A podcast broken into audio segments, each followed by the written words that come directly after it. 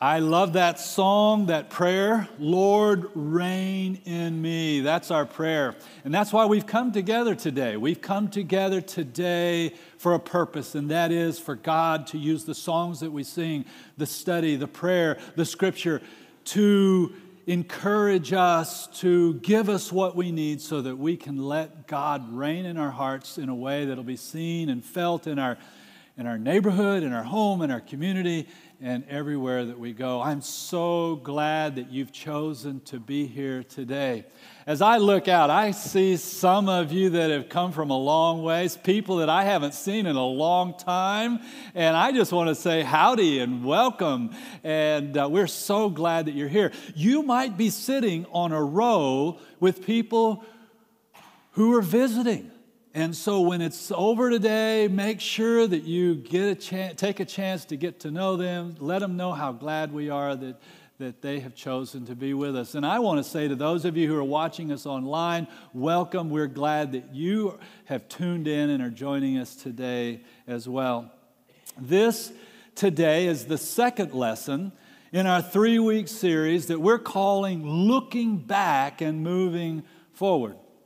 And last week, we went back to the story in Acts chapter 2, and we saw how Pentecost and, and what took place at Pentecost was really part of a much larger story. It was a story that took them back to Mount Sinai, a time when they were celebrating God entering into a covenant relationship with his people and God moved in and dwelt with his people in the tabernacle. We learned that God uses stories because they're valuable tools. They're valuable tools that help shape our identity and they help to form our character. And we're inspired to see how God used people like A.D. Martin, like Bessie Woodward, like R.B. Sweet, men and women that are just like you and me. And God used them to plant a church on a state college campus. For the first 14, 15 years that our church met, we actually met on the campus of A&M's.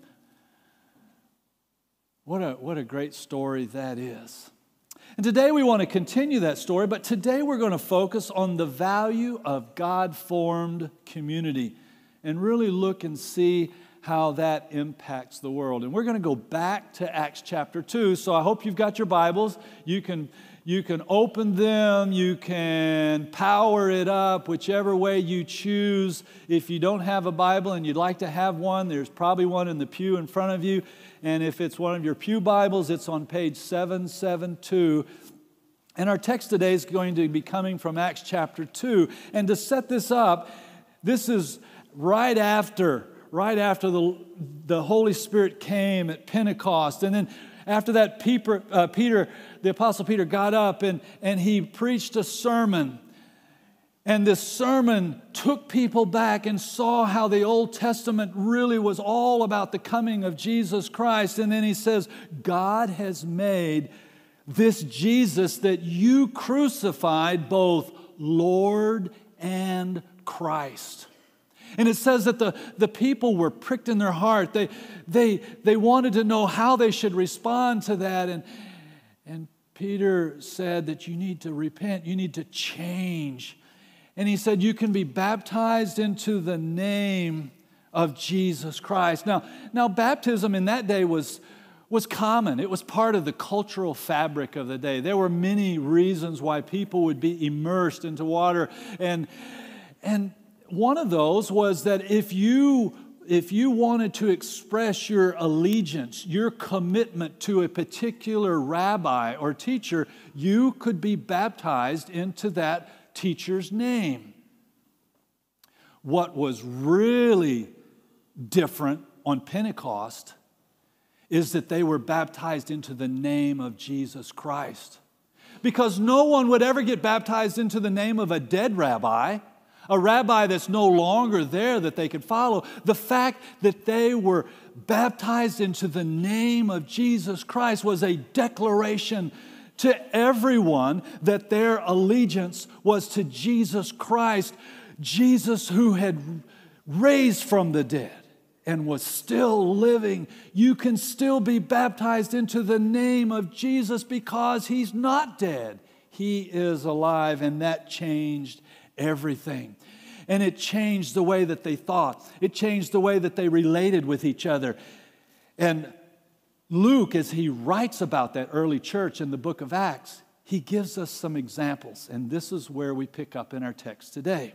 Speaking of that early church, that first century church in Jerusalem, they devoted themselves to the apostles' teaching and to fellowship to the breaking of bread and to prayer.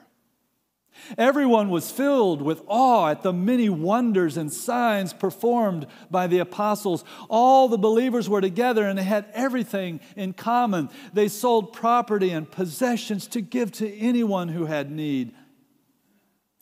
Every day, they continued to meet together in the temple courts. They broke bread in their homes and they ate together with glad and sincere hearts, praising God and enjoying the favor of all the people. And the Lord added to their number daily those who were being saved.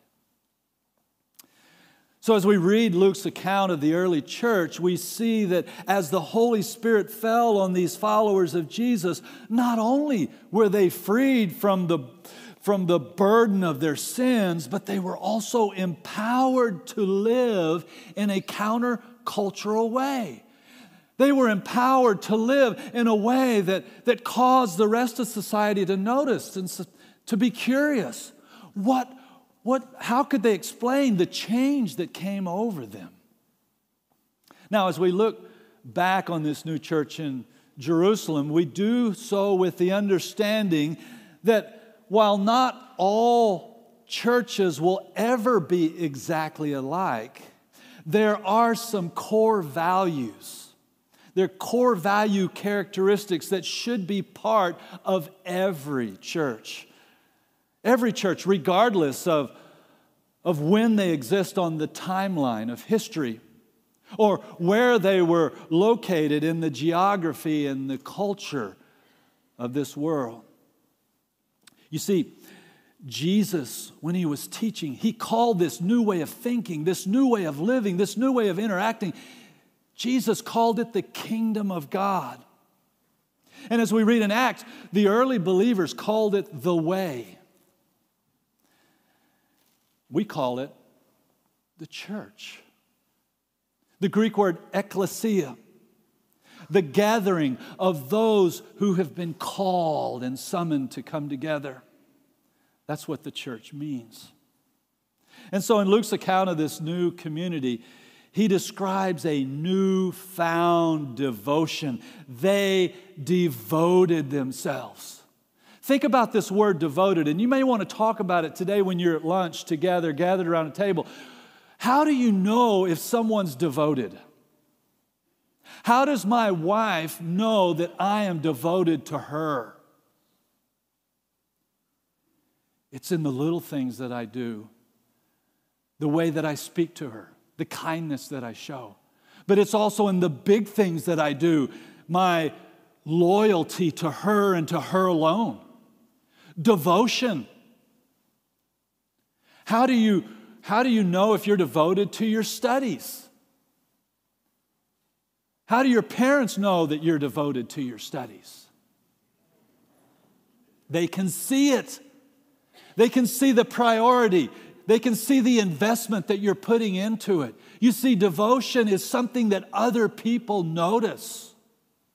And Luke says that this early gathering of followers of Jesus, they were devoted. They were devoted to these core values that they held so dear. First of all, we see that they were devoting, they were devoted to the teaching of the apostles.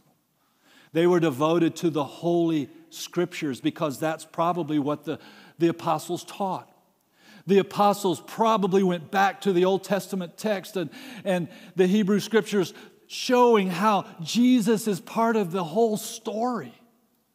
The apostles probably told of how Jesus taught others, and, and the apostles told about how Jesus treated others, how Jesus taught and how he lived. They were devoted to the fellowship, to getting together, to the breaking of bread. And, and as I looked at this, I, I kind of started thinking they, they were devoted to getting together, not because they really, really liked everybody. You see, at the very beginning of the church, the early church was a collection of vastly different cultures and languages. You can read about that in the verses earlier in, in chapter 2. But they came together for meals. They came together for the breaking of the bread. It could be regular meals, but I also think that it was like what we do every week the breaking of bread that we call the Lord's Supper, that brings us together. You see, in that culture, having a meal with some, somebody was more than just sharing the same table and sharing the same space. It was a statement. It was a statement of unity, a statement of acceptance, a statement of the fact that there is no barrier between the two of you. They were together and had everything in common. They shared their resources. It speaks of amazing generosity. If there was a need, the people responded. And I love this they were devoted to prayer. Prayer, a recognition of our weakness, a reminder that we are powerless a realization that we're not in control, an understanding that we're part of a much larger story because it's a realignment of our will with God's sovereign will. So, as I look back at our church family through the years, through the decades, I can see so many examples of these core values that we also see in Acts chapter 2. And, and these core values are what's helped make us a place that's special and a place where God has used us to make an extensive impact, not just here, but around the world. First of all, we've always been a church with a high view of Scripture. We've been a church from the very beginning that's committed to teaching God's word. And not only that, but training the next generation to know God and to love God's word. Oh, there are so many examples that I could draw from. But I think back in the days of the what we call the Bible chair era. When students from a&m were able to come to our building and they were able to take classes in, in new testament classes in old testament and these were able to be transferred to, to their college credit toward their degree in 1954 i think back to the purchase of a hardware store across the street from the Church Street building. A place where there was dedicated space because in the building there wasn't enough classroom space for this to take place. And so they, they bought this, this building across the street. And I think about what an impact that that building made on the lives of so many for teaching and for fellowship. Oh, I also think of the difficult decision to leave the Northgate church location. You see, back in the 1960s, the enrollment at Texas A&M began to just grow exponentially. And also, the city of College Station actually became a city. Before that, it was just a train stop on the train track. And more and more students began living off campus. And so the, the necessity of having a location within walking distance wasn't that, that necessary. Not only that, students actually started driving their cars to college. I think, I think, of, my, I think of my dad's generation. Some of my favorite stories are stories of when he told about hitchhiking because he had to hitchhike from Port Arthur to College Station every time. And if he wanted to go home, he had to hitchhike back all the way to Port Arthur. Man, great stories. But in the 60s, that changed. People started bringing their cars to church. And I don't know if you've talked to many people who actually went to the Northgate building. But not only was the auditorium too small for the, the, those who were attending in that time? You'll probably hear, if you listen to him talk for very long, the parking was terrible. oh my goodness.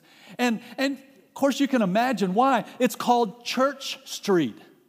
Think about it all of these churches all lined up on the same narrow road, and they all met on Sunday morning. It's like every car in the whole Brazos County came and tried to park right there. And so parking was, was a challenge. So, after much prayer and great financial sacrifice in 1972, Land was purchased on a gravel road on the southern outskirts of College Station.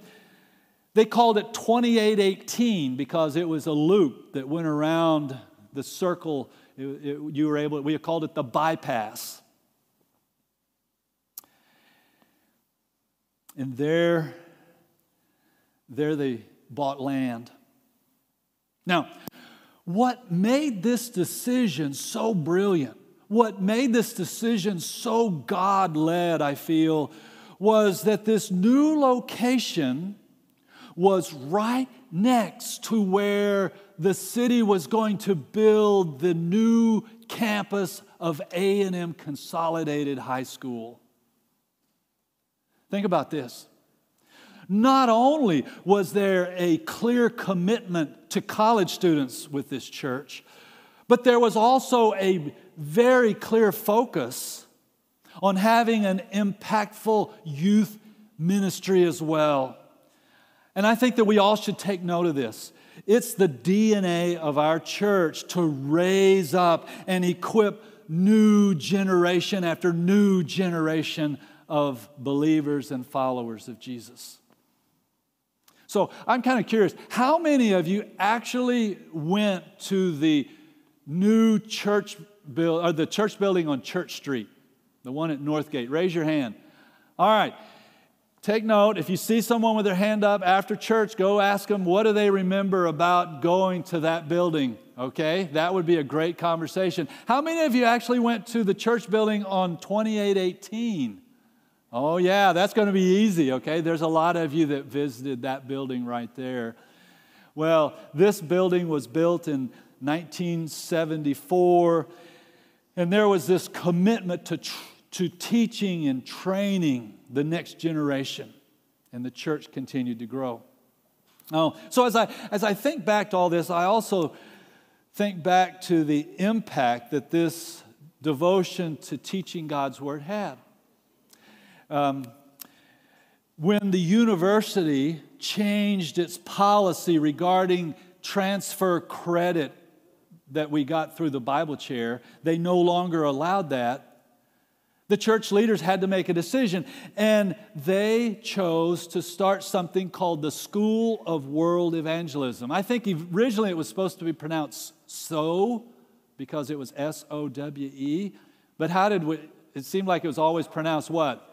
Sowie, yeah, I have no idea how that started or anything like that. But the School of World Evangelism. And this was started in 19, 1977, uh, and here multiple gifted teachers, including missionaries that were back from ministry abroad. They, they offered impactful classes for anyone that was interested. And, and many of those who studied in the School of World Evangelism, they went on to serve in missions in, in uh, other countries as well as in full time ministry, other places as well.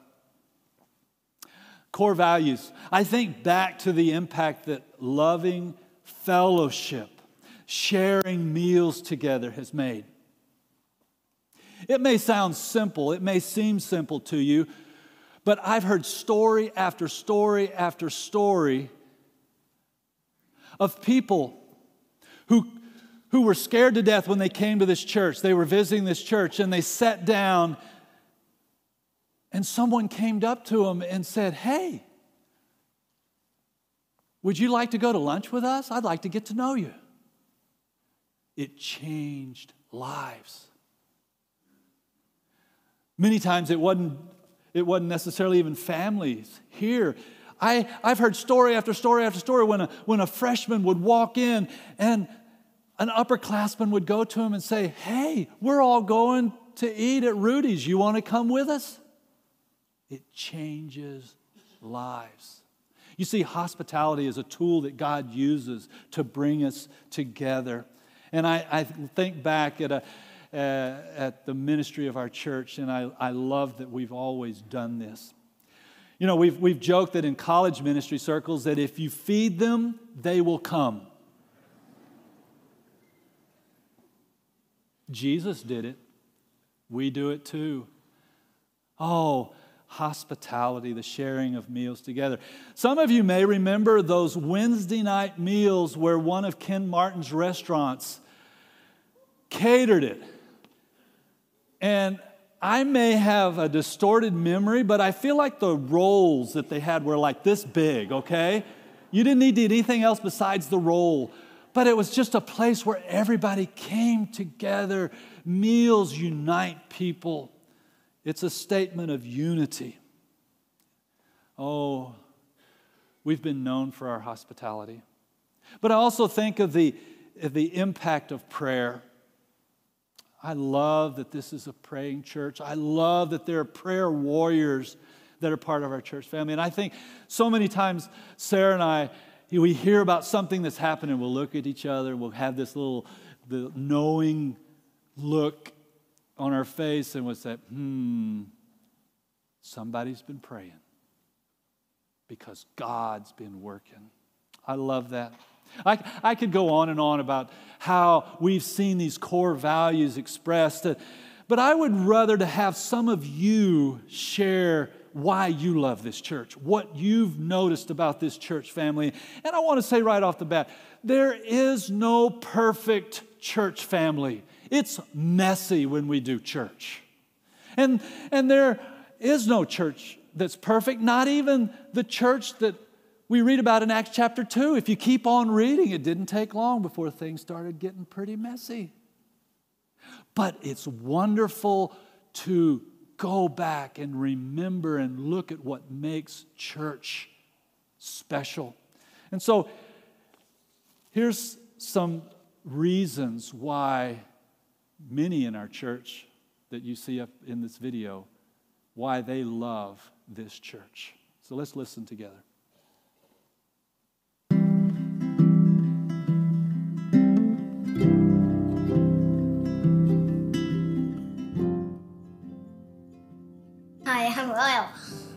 I'm Virginia. I'm Gwyneth. I'm Henry.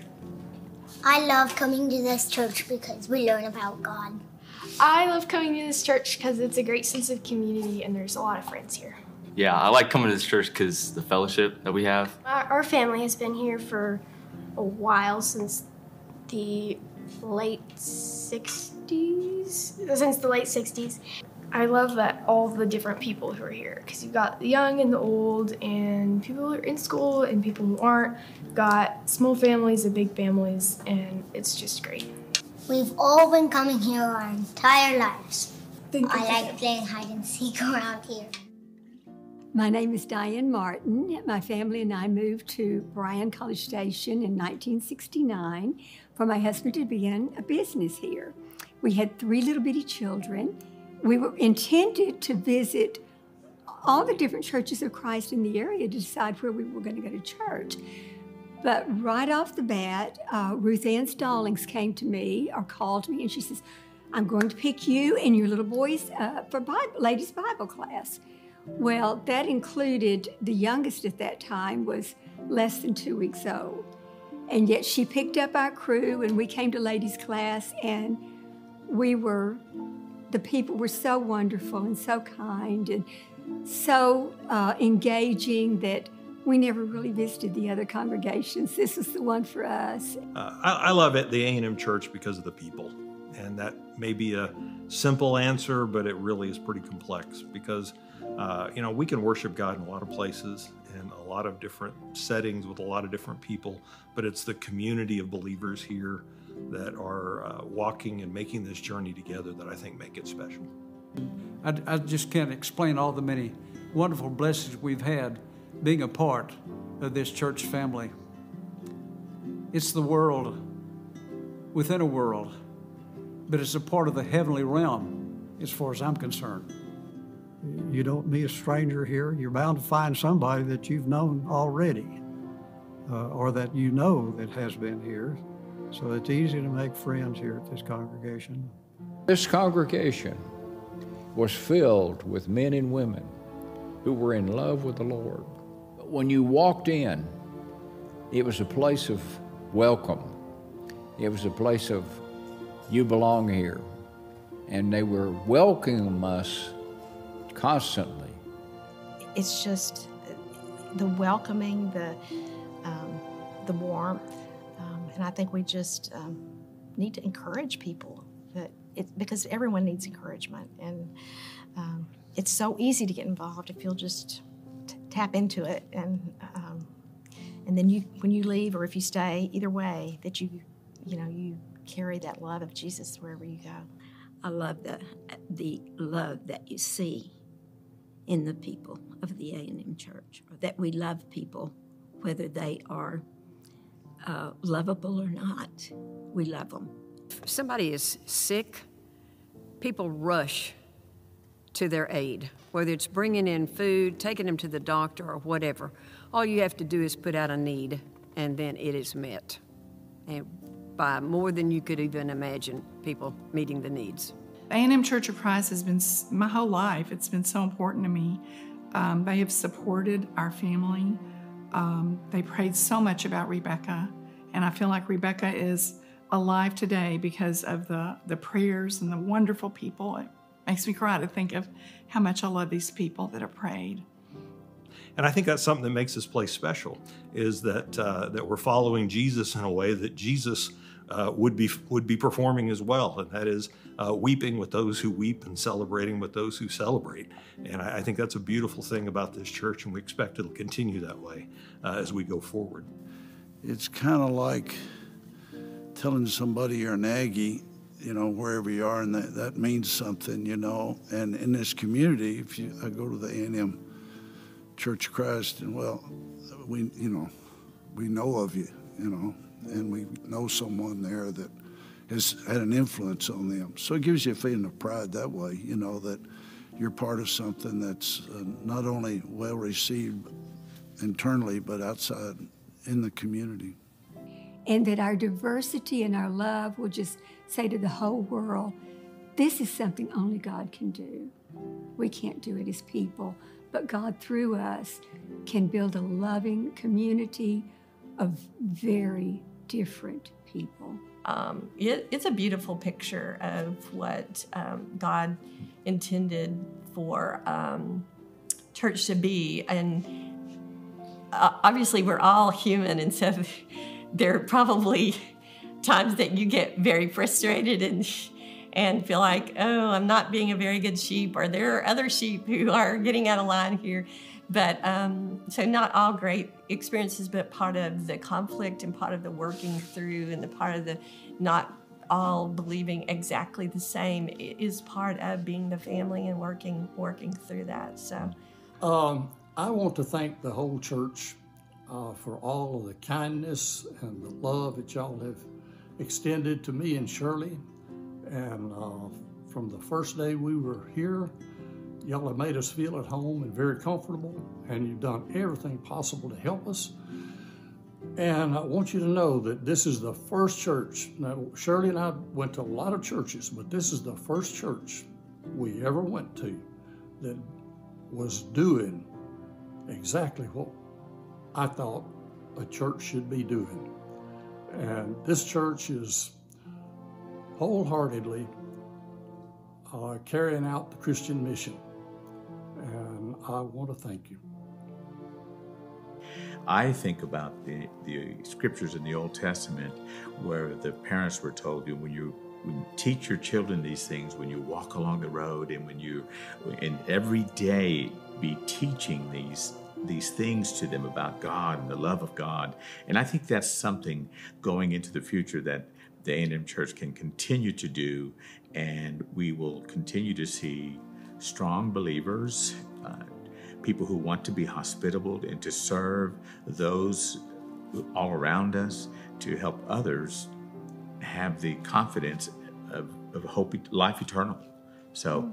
yes, we love this congregation. Yeah. I want us as a church, the church is just the people, and I want us to change and to grow and to become more what Jesus intends for us to be. That is my prayer for the A&M Church of Christ, that we would continually be growing into the goodness and the fullness of the Lord. Um, this church is beautiful to me. It's been my home. I love it.